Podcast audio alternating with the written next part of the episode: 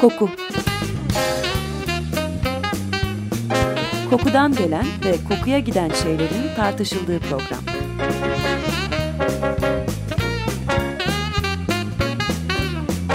Hazırlayan ve sunan Vedat Ozan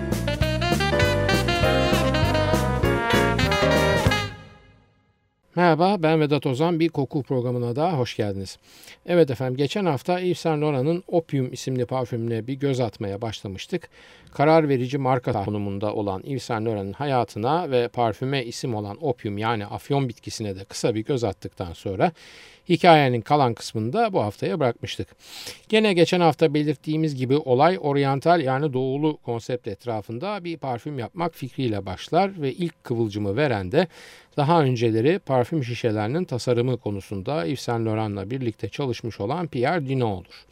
Yves Saint Laurent'in Çin ve Japonya'ya yaptığı bir gezinin dönüşünde yeni parfüm projesi üzerinde konuşmak üzere bir araya gelirler. Toplantıda Yves Saint Laurent'ın erkek arkadaşı ve ortağı Pierre Berger de vardır ve zaten sadece bu toplantıda değil bütün süreç boyunca işin içinde olacaktır. Aslında şişe tasarımcısı Pierre Dino'nun da Asyalı ve oryantal olan şeylere ilgisi oldukça yoğundur ve hatta yakın zamanda Kamboçya'daki Kraliyet Güzel Sanatlar Akademisi'nde 18 ay gibi uzunca bir sürede geçirmiştir.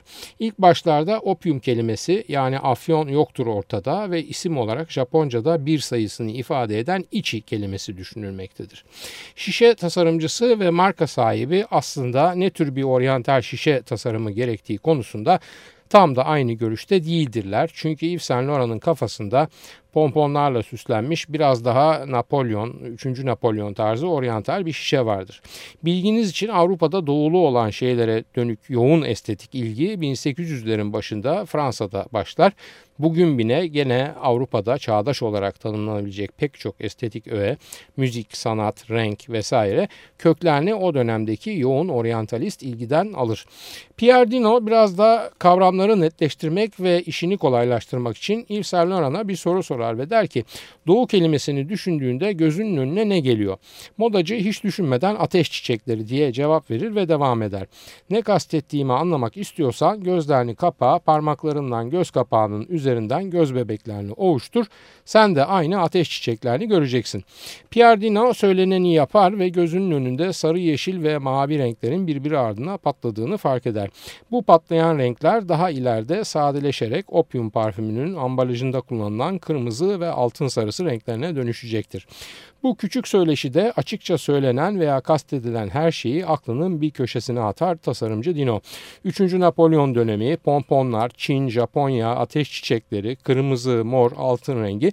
Daha sonra bütün bu kafasına yazdığı detayları bir dizi şişe tasarımı önerisine dönüştürür. Birden fazla öneri tasarlamasına rağmen aslında bu konuştukları konsepti en iyi tanımlayacak olanın bir inro olduğunu düşünmektedir. Bilginiz için gene inro antik zamanlardan beri Japonya'da samurayların kemerlerine astıkları bir nevi acil ve gerekli şeyler kutusu gibi bir şey. Fil dişi sedef veya tahtadan imal edilir. Tahta ise üzeri laklanır ve bu küçük kutucuğun minicik çekmecelerinin içine de acil durumlarda kullanılmak üzere baharat, muhtelif ilaç, bir yaralanma durumuyla karşılaşması haline tedbir olarak da tuz ve ağrı kesici olarak da afyon topakları konulur. Kutucuğun çekmeceleri de ucunda netsuke denilen küçük bir topa bağlı bir kordonla sabitlenir. Bu kordona bağlı netsuke denilen top genellikle bir insan veya hayvan figürü şeklinde yontulur. Piardino işte böyle bir inro tasarımını daha önce modacı Kenzo için çizmiş ancak önerisi o zaman reddedilmiştir. Üzerine düşündükçe daha önce reddedilen bu inro tasarımını gittikçe daha cazip görünür ona ve tahtadan bir modelini çizerek Yves Saint Laurent'dan yeni bir randevu talep eder. Bu kez toplantı Yves Saint Laurent'ın Fas'taki evinde gerçekleşir. Çizimi görür görmez ünlü tasarımcı hemen Inro ve Netsuke'yi tanır ve gülümser. Tam Dino'ya dönüp bu samurayların ilaçlarını ve afyon tabletlerini muhafaza ettikleri kutu derken kendi ağzından dökülen afyon yani opium kelimesinde takılır kalır. Birkaç kere daha telaffuz eder opium kelimesini ve hemen bir kalem isteyerek Dino'nun çiziminde şişe üzerinde yazan içi yani Japonca bir kelimesini çizerek yerine opium yazar. Parfüme isim bulunmuştur ve artık onu kimseye değiştiremeyecektir. Buradan sonra işler artık bir moda tasarımcısı Terzi ile şişe tasarımcısının muhabbetlerini biraz aşar ve büyük şirket koridorlarına doğru yönelir. Öncelikle Opium isminin marka hakkı alakasız bir şirketin üzerine kayıtlıdır. Yves Saint Laurent moda evinin parfüm satış haklarının sahibi olan Charles of the Ritz şirketi binbir katakulliyle ve asla Yves Saint Laurent'ın adını kullanmadan isim haklarını 1200 frank gibi komik bir paraya satın alır. Yves Saint Laurent'in ismi kullanılmaktan özellikle kaçınılmıştır. Zira o isim devreye girse bu projede sadece isim hakkını alabilmek bile bir servete mal olabilecektir. Yves Saint Laurent'ın parfüm satış haklarının sahibi olan Charles of the Ritz şirketi bir Amerikan şirketidir ve bir ilaç devi olan Squibb şirketine bağlıdır. Şirketin uluslararası bölümünün başına yeni geçmiş olan Robert Miller, Fransa'dan gelen aylık gelir gider evraklarını incelerken gözüne bu opium yani afyon için 1200 frank yazan gider kalemi ilişir. Önce ne olduğunu anlayamaz ve hemen çevresine sorar. Ona verilen cevap harcamanın opium isminin isim hakkı bedeli ilgili olduğudur. Neyin isim hakkı bu ya dediğinde Yves Saint Laurent'ın yeni parfüm projesi diye bir yanıt alır. Aslında o dönemde Yves Saint Laurent'le parfümlerinin satış hakkının sahibi olan Charles of the Ritz şirketinin arasındaki ilişkiler biraz limonidir. Her iki tarafta birbirlerine karşı güvensizdir ve Fransız tarafı yani Yves Saint Laurent ve Pierre Berger Amerikalıların bu markayı yüreklerinde hissetmediklerini düşünmektedir. Amerikalılar tarafında ise başlarındaki diğer dertlerle uğraşırken bir de Fransız kaprisiyle uğraşmak hiç sempatik gelmediğinden ne halleri varsa görsünler şeklinde bir yaklaşım söz konusudur. Bu ne halleri varsa görsünler yaklaşımı Fransız tarafına görece hareket serbestisi sağlarken diğer taraftan da ilgi görmeyen üvey evlat sendromunu yaşatmaktadır. Biraz da bu nedenle projenin Amerika ayağı bu işi başta önemsemez ve avantür bir girişim olarak görür. Ancak ne zamanki iş 1976 yılının başlarında gerçekleşme aşamasına gelir ve esas patron olan Squibb şirketi sonunda parfümün Amerikan pazarında da satılabilirliği için bir pazar araştırması yapılmasını ister. O zaman yer yerinden oynar. Çünkü esas patron Squibb şirketi oldukça tutucu bir şirkettir ve pazarlanacak olan ürün opium yani afyon ismini taşımaktadır. Peki neden opium yani afyon ismi tutucu bir şirket yönetimini paniğe düşürür? Bunun için tekrar geriye afyon bitkisine ve özelliklerine bir geri dönmemiz lazım elbette. Geçen hafta bahsetmiştik. Afyonun tarih boyunca çok değişik kültürlerde kullanımı mevcut. 20. yüzyıla kadar ne maksatla olursa olsun afyon genelde yenilerek tüketilmiş. Hatta bir dönem alkol içinde erik haline getirilerek yani tentür dopium veya o dönem bilinen adıyla laudanum haline getirilerek şifa niyetine özellikle 1660'lardan itibaren lıkır lıkır içilmiş. Hem analjezik olarak hem de diyarenin önüne geçmek için bol bol tüketilmiş o dönemlerde laudanum yani afyon yeriği.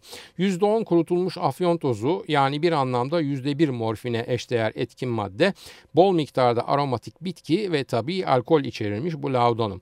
Pek çok laudanum formülü geliştirilmiş olmasına rağmen bunların en meşhuru Thomas Sydenham'ın dizanteri ilacı olarak yaptığı ve içinde şeri likörü, afyon, safran, tarçın tozu ve karanfil içeren laudanum formülü.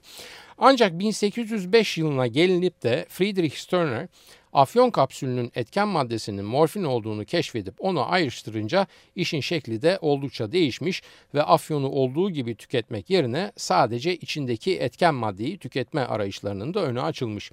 Neden? Çünkü amaca hizmet etmeyen maddeleri de almak yerine esas gerekli etkiyi sağlayan maddeyi almak çok daha verimli bir şey. Elbette afyonun içinden morfinin ayrıştırılması kadar önemli bir diğer buluşta 1853 yılında Fransız doktor Charles Gabriel Prava'nın icadı icat ettiği ilk pratik kullanımı olabilen metal şırınga. Hipodermik şırınga da denilen bu buluşla beraber doktorların morfini direkt deri altına veya damara zerk edebilmeleri mümkün olmuş. Bu da tahmin edebileceğiniz gibi ham afyonu tüketmekten çok daha çabuk ve çok daha güçlü bir etki yapar. Aslında 1600'lü yıllarda şırıngaya benzer bir alet daha icat edilmiş. Yani Sir Christopher Wren isimli bir bilim adamı yazı yazmakta kullanılan tüyün ortasındaki o içi boş kamış kısmına hayvan damarı ekleyerek ekleyerek işe yarayan bir şeyler yapmış. Ancak kullanım pratikliği olmadığından pek de rağbet görmemiş. Neyse o bulmuş bu bulmuş derken bu kez İskoçyalı doktor olan e, Alexander Wood daha şırınganın keşfedildiği yıl morfini ilk kez şırınga marifetiyle deri altına zerk ederek Pandora'nın kutusunun kapağını açıvermiş. Tahmin edebileceğiniz gibi şırıngayla morfin enjekte edilmesinin ilk kurbanı veya ilk müptelası da bu İskoç doktorun hanımı olmuş. Dr. Wood bu uygulamasını 1855 yılında bir makale olarak yazıya dökünce dünyanın diğer taraflarındaki doktorlar da bu uygulamadan haberdar olmuşlar ve bir süre sonra Amerikan İç Savaşı'nda morfin yaralanan askerler arasında çok yaygın bir kullanım alanı bulmuş. Bulmuş da sadece yaralılara değil aynı zamanda ishal olanlara da morfil verildiği için ordunun büyük bölümü savaş bitince madde bağımlısı olarak terhis edilmiş. Hatta bu bağımlılığa o dönemde asker hastalığı ismi de sırf bu yüzden verilmiş. Neden bu kadar yaygın kullanılmış orduda? Çünkü çok güçlü bir ağrı kesici ve uyuşturucu.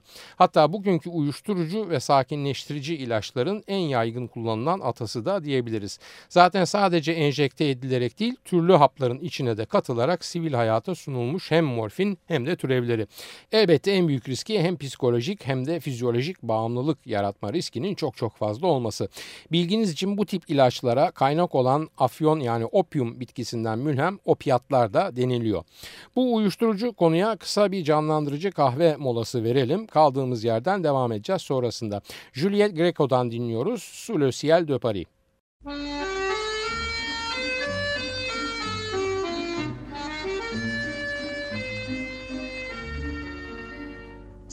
Le ciel de Paris s'envole une chanson.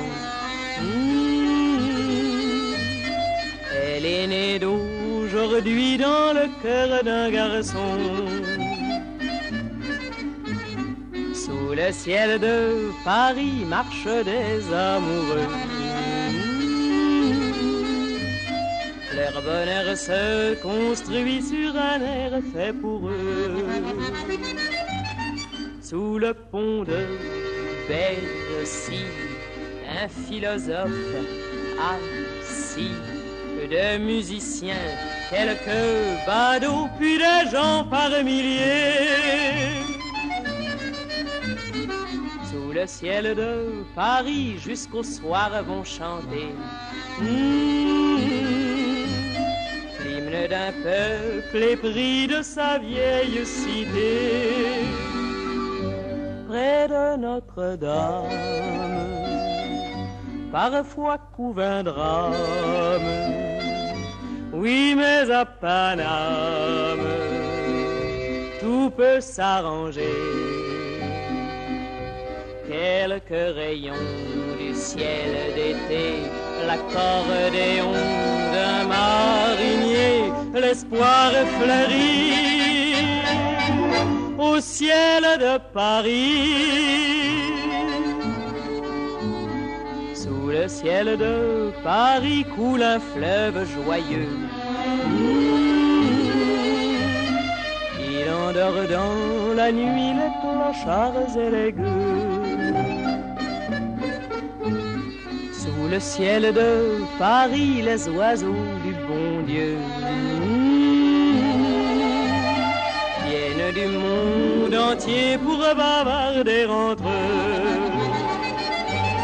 Et le ciel de Paris a son secret pour lui.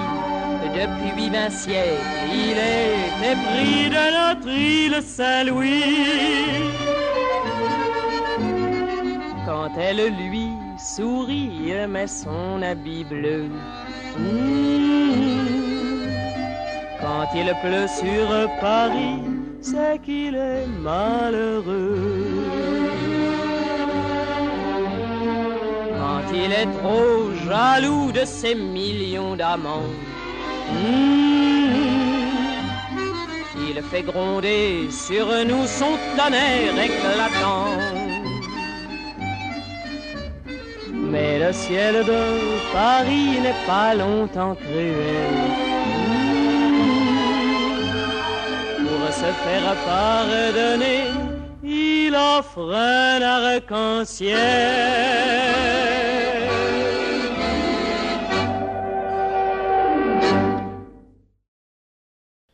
Açık Radyo 94.9 koku programındayız. Juliet Greco'dan dinledik. Sous le ciel de Paris. Evet ne demiştik? Afyondan morfin elde ediliyor ve morfin başlarda son derece masum niyetlerle ilaç olarak kullanılıyor. Hatta sadece bununla kalmayıp günlük kullanıma da giriyor. Bu yeni maddenin keşfinin üzerinden çok kısa bir zaman geçiyor ki Alman Bayer şirketi kaşınmaya başlıyor. Neden? Çünkü serbest kullanımı 2. Dünya Savaşı yılları sonrasına kadar devam eden morfin hakkında ufak ufak bağımlılık endişeleri doğmaya başlamıştır. Morfinin bu yan etkisini bertaraf ettiği inancıyla Bayer, reçetesiz satılmak üzere morfinden daha da güçlü olan diasetil morfini bulup piyasaya sürüyor. İyi isim değil mi bu diasetil morfin? Biz ama onu başka bir isimle biliyoruz ve nedir bu isim? Eroin. Bağımlılık yaratmama niyetiyle satışa sunulmasına rağmen bugün mevcut en yüksek bağımlılık yüzdesine sahip bir uyuşturucu veya ilaç yani. Etki olarak da birebir ölçekte mukayese edildiğinde yani grama gram karşılaştırıldığında eroin morfinden tam iki kat daha etkili. Çok uzun yıllar hem morfin hem eroin hem de gene afyondan üretilen kodein son derece masumane bir şekilde güncel kullanım için bin bir çeşit ürünün içinde bin bir çeşit marka altında satılıyor. Ee, becerebilirsem bugün öğleden sonra Facebook'taki program sayfamıza yani facebook.com Taksim Vedat Ozan Koku'ya bu eski opiatlı yani afyon türevli gene yani kodein, morfin ve eroinli reçetesiz ilaç reklamlarından ve etiketlerinden bir kısım imge koyacağım. Oradan bakma imkanınız olursa muhtemelen siz de benim ilk gördüğüm andaki gibi hayretler içinde kalacaksınız. Evet başta ilaç olarak kullanılıyor bu opiatlar yani afyon türevleri ve hala bugün de ama tabii artık özel reçetelere bağlı olarak dünyanın hemen her ülkesinde bazı hastalıkların durum ve evresine göre ilaç olarak verilebiliyor. Ama konumuz olan opium isimli parfüm bağlamında elbette afyonun ilaç olmasının taşıdığı özellikler değil, bir uyuşturucu türü olarak taşıdığı risk önem kazanıyor ve esas patron olan Squip şirketinin yönetim kurulunu da ismi duyunca ayağa fırlatan bu endişe oluyor. Afyonun uyuşturucu olma özelliği ona doğal olarak başka ve kara bir pazarında kapısını açıyor ve dünya uyuşturucu trafiğinin de en karlı ve verimli ürünlerinden biri oluyor. Squib'in endişesi böyle bir uyuşturucu trafiği ürünüyle isminin beraber anılmasının getireceği tehlikeler ve bu tehlikelerin şirkete hem prestij hem de ekonomik olarak e, getireceği olumsuz yansıma olasılıkları. Çok ilginç bir konu bu afyon konusu aslında. Neden ilginç olduğuna dair size küçük bir örnek vereyim. Hali hazırda dünyanın en büyük afyon üreticisi Afganistan. Bunda ilginç bir şey yok. Afganistan'ın üretimi dünya afyon pazarının ki çok büyük bölümü yasa dışı olan bu pazarın %87'sini karşılıyor. 1999 yılı da bu üretimin zirve yaptığı yıl. İlginçlik de buradan başlıyor. Zira bir yıl sonra ülkede kontrolü sağlayan Taliban afyon ekimini yasaklıyor ve üretim %95 oranında düşme gösteriyor. Yaklaşık rakamlarla söylemek gerekirse ekili alan 1000 kilometre kareden 77 kilometre kareye düşüyor. Bu düşmeden bir sonraki yılsa yani 2001'de Amerikan ve İngiliz birliklerinin ülkedeki hakimiyeti Taliban karşısında daha etkin bir konuma gelince gene patlıyor üretim ve Afganistan bir önceki yıl Burma'ya kaptırdığı birinciliği tekrar geri alarak ekili alanını 750 kilometre kareye çıkartıyor.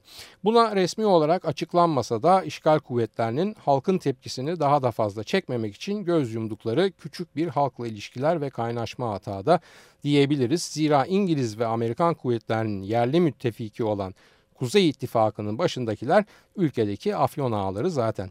Bu hata karşılık Taliban da elbette eski afyon karşıtı pozisyonunu terk ederek kendi kontrolü altındaki kırsal bölgelerde yapılan ekime göz yummaya başlıyor. Bu çatışmanın sadece bu yüzünün dünyaya bedelini varın siz tahmin edin. Tarihte türevleri itibariyle değil yani morfin veya eroin olarak değil de afyon olarak bağımlılık sahibi olduğu bilinen daha açıkçası afyon müptelası olan birkaç ünlü isim sayayım ve bu konuyu burada kapatalım şimdilik. Marcus Aurelius, William Burroughs, Jean Cocteau, Charles Dickens, Sir Arthur Conan Doyle, Amiral Nelson, Çar II. Nikolay, Benjamin Franklin, John Keats, Kral 5. George, Senator McCarthy, Florence Nightingale, Samuel Tyler Coleridge, Pablo Picasso, Edgar Allan Poe, Kraliçe Victoria, Kardinal Richelieu, Sir Walter Scott gibi isimler. Evet dediğimiz gibi biz bu tatsız konuyu şimdilik bir kenara bırakalım ve parfümümüze geri dönelim. Ne demiştik? Yves Saint Laurent'ın parfümlerinin satış hakkını sahibi olan Squib yöneticileri önerilen parfüm isminin opium yani afyon olduğunu duyunca havalara fırlarlar. Onlara göre böyle bir isme belki daha cins bir millet olan Fransız kamuoyu tahammül edebilir ancak Amerika gibi bir toplumda bu neredeyse intihara eşdeğer bir isim seçimidir. Her ne kadar Yves Saint Laurent'a göre kendine ait bir parfümün ismi aynı ona ait bir giysi tasarımı gibi bir dışa vurum öğesinden başka bir şey değilse de Amerikalıların algısı bu yönde değildir.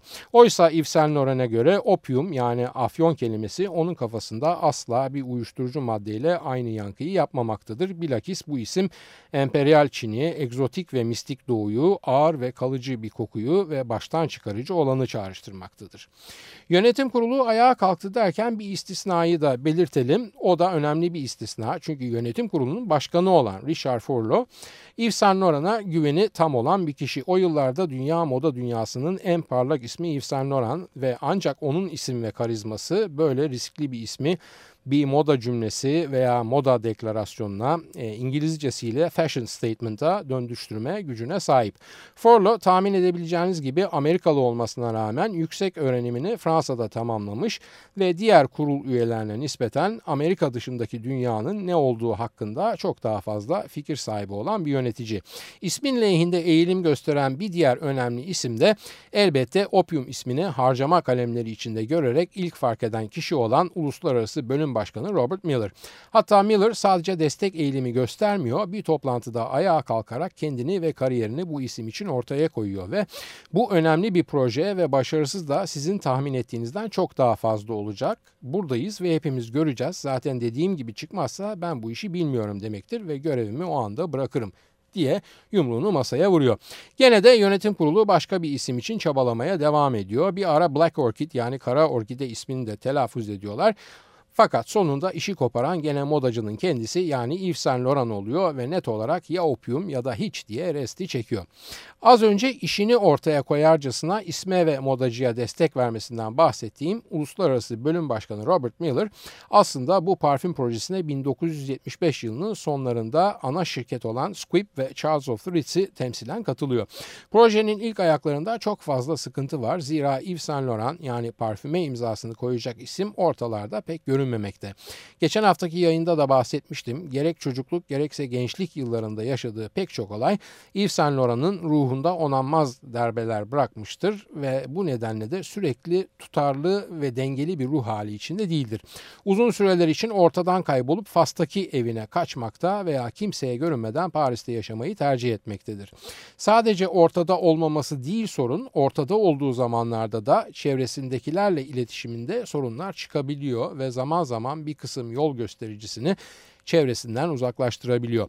Robert Miller bu çevre sorunu nedeniyle çok az Fransızca bilmesine rağmen bütün riskleri göze alıp kimseyi araya sokmadan modacının kendisiyle direkt iletişime geçme kararı veriyor ki tam da bu aşamada projeye Amerikalı parfüm pazarlama devi Coty'den transfer edilen Chantal Goss dahil oluyor.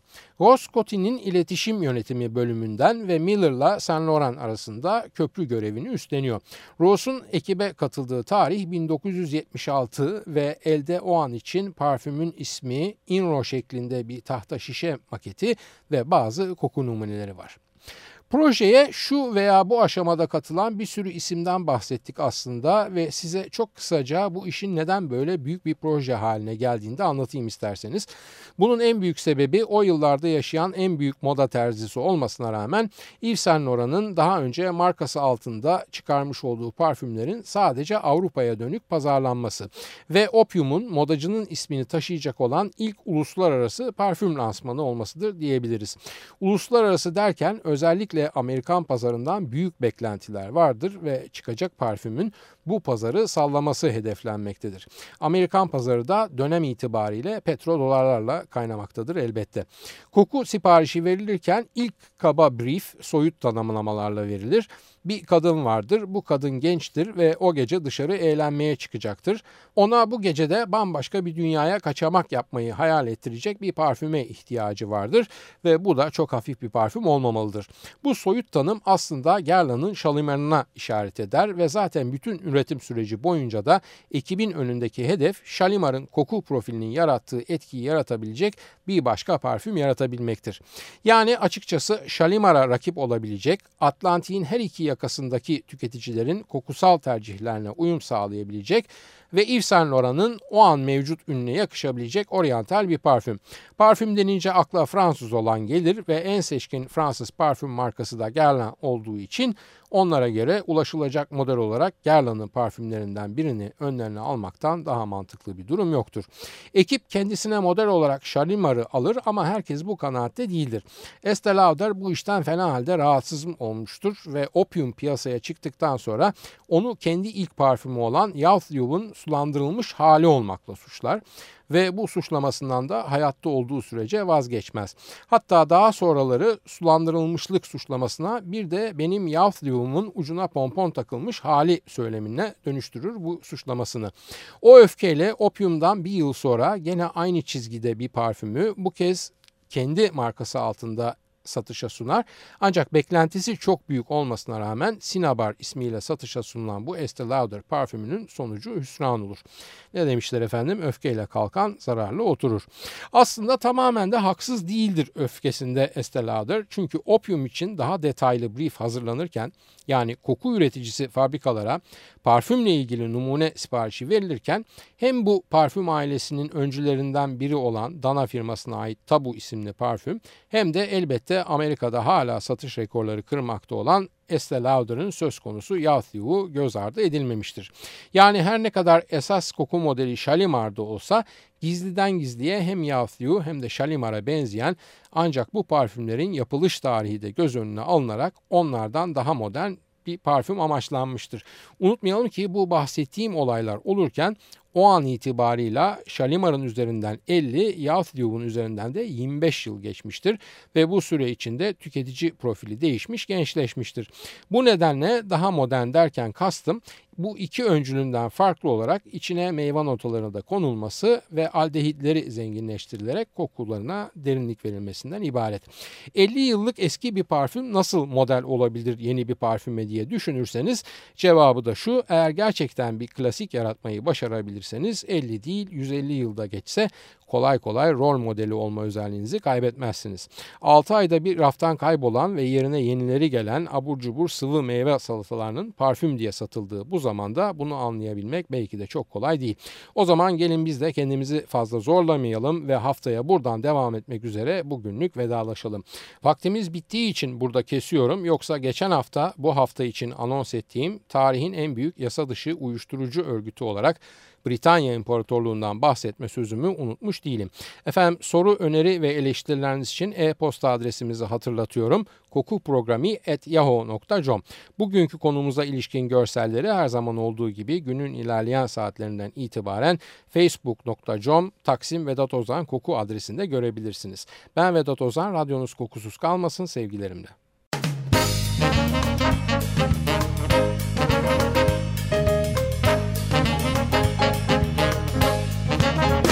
Koku Kokudan gelen ve kokuya giden şeylerin tartışıldığı program.